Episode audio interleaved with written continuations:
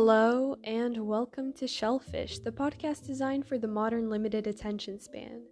It's me, Charlotte, your host, back after quite a long break. For those who are new here, welcome, and for those who stuck through this almost year-long break, hi, thanks. So, I was thinking about what should this episode be about, and I thought let's talk about procrastination because that's a relevant topic. But I decided at the last minute that I'll just do that one next time. Instead, let's dive into something serious and speculate about the past and what would have happened if World War Two had a significantly less desirable outcome and Hitler had won the war. My main sources today are History dot net, Brilliant Maps, and Visions of Victory by Gerard Weinberg. But first, make sure to follow for more episodes on whichever platform you listen to. Rate the show, leave a review, all that jazz. To reach out, email me at shellfishpodcast at gmail dot com.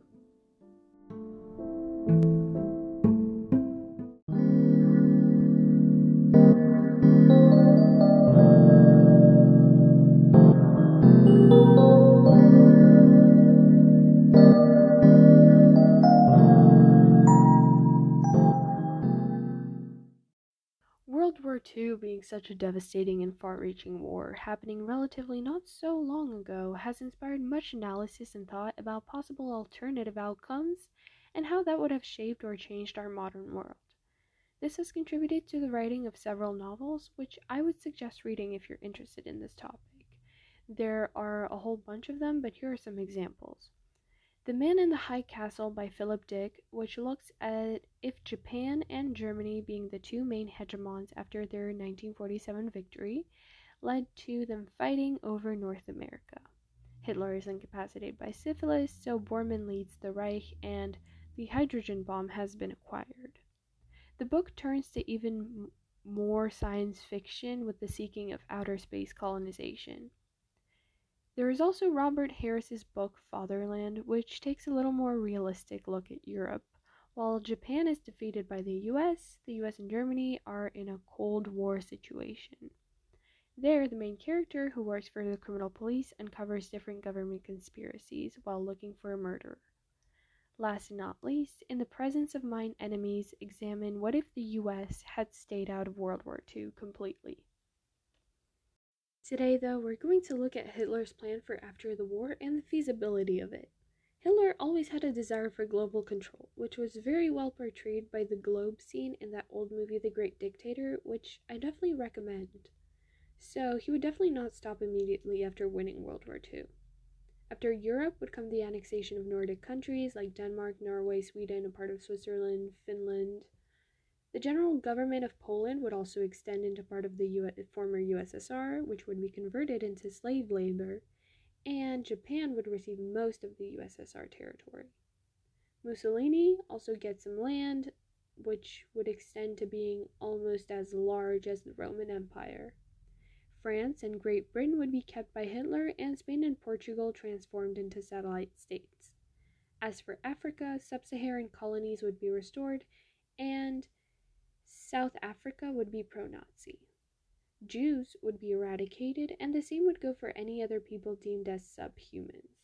Christianity would be eliminated, and polygamy would be encouraged to multiply the desired population. However, Hitler's friendship with Italy and Japan certainly lacked sincerity, and while Italy would be permitted, at least for a certain amount of time, to have its own empire, Japan would eventually be conquered after doing all the dirty work in Asia. However, that would only happen after the destruction of the United States. After some time, Hitler would be triumphant and take over the entire globe just for himself. At least, that's the plan. We all know this, of course, fortunately did not happen. But let's say it did. What is next? Could total conquest of the globe be possible even with a World War Two victory? The answer is probably most likely not. The plan sucked on a strategic level, being way too ambitious and not looking at the complexity of international relations. This is a plan made by someone clearly drunk on power and not looking at the situation realistically. The first problem that historians bring up is how much Hitler underestimated Americans during the war, and that's probably because the U S was focused on the Pacific theater. But let's assume that Hitler wins World War Two. Even then, seizing the rest of the world is not realistic at all, and possibly could have led to a third world war, and now it could be upgraded to nuclear. Many countries, probably most, would see the imminent threat and temporarily put aside their differences to combat the common enemy and stop it. And if nuclear weapons are at play, then that becomes a possible extension of humanity. At the same time, if those would be threatened to be used, then there would eventually arise the same sort of understanding that we have today of mutually assured destruction. This could prevent the Third World War, but also stop Hitler from further expansion.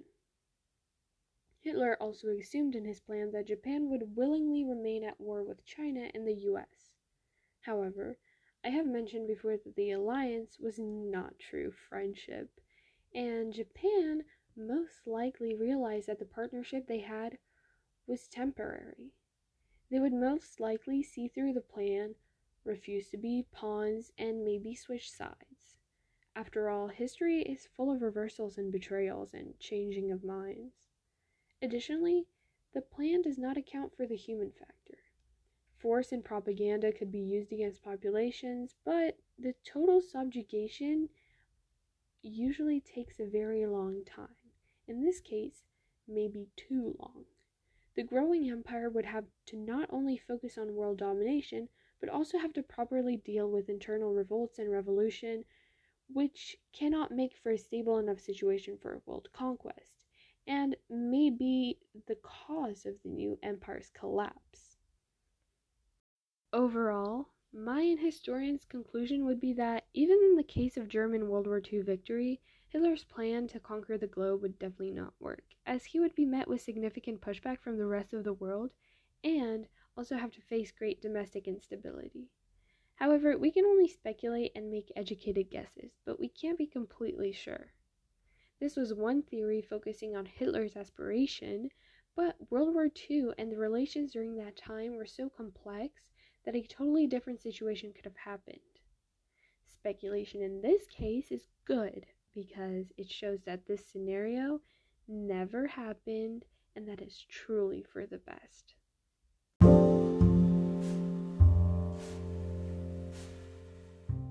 Thanks for joining in on this episode. If you want to give me any feedback or suggestions, shellfishpodcast at gmail dot com is a place to write to. But please, don't ask me what's the future of mankind. How do I know I'm not left behind? Because I don't know. Okay, bye!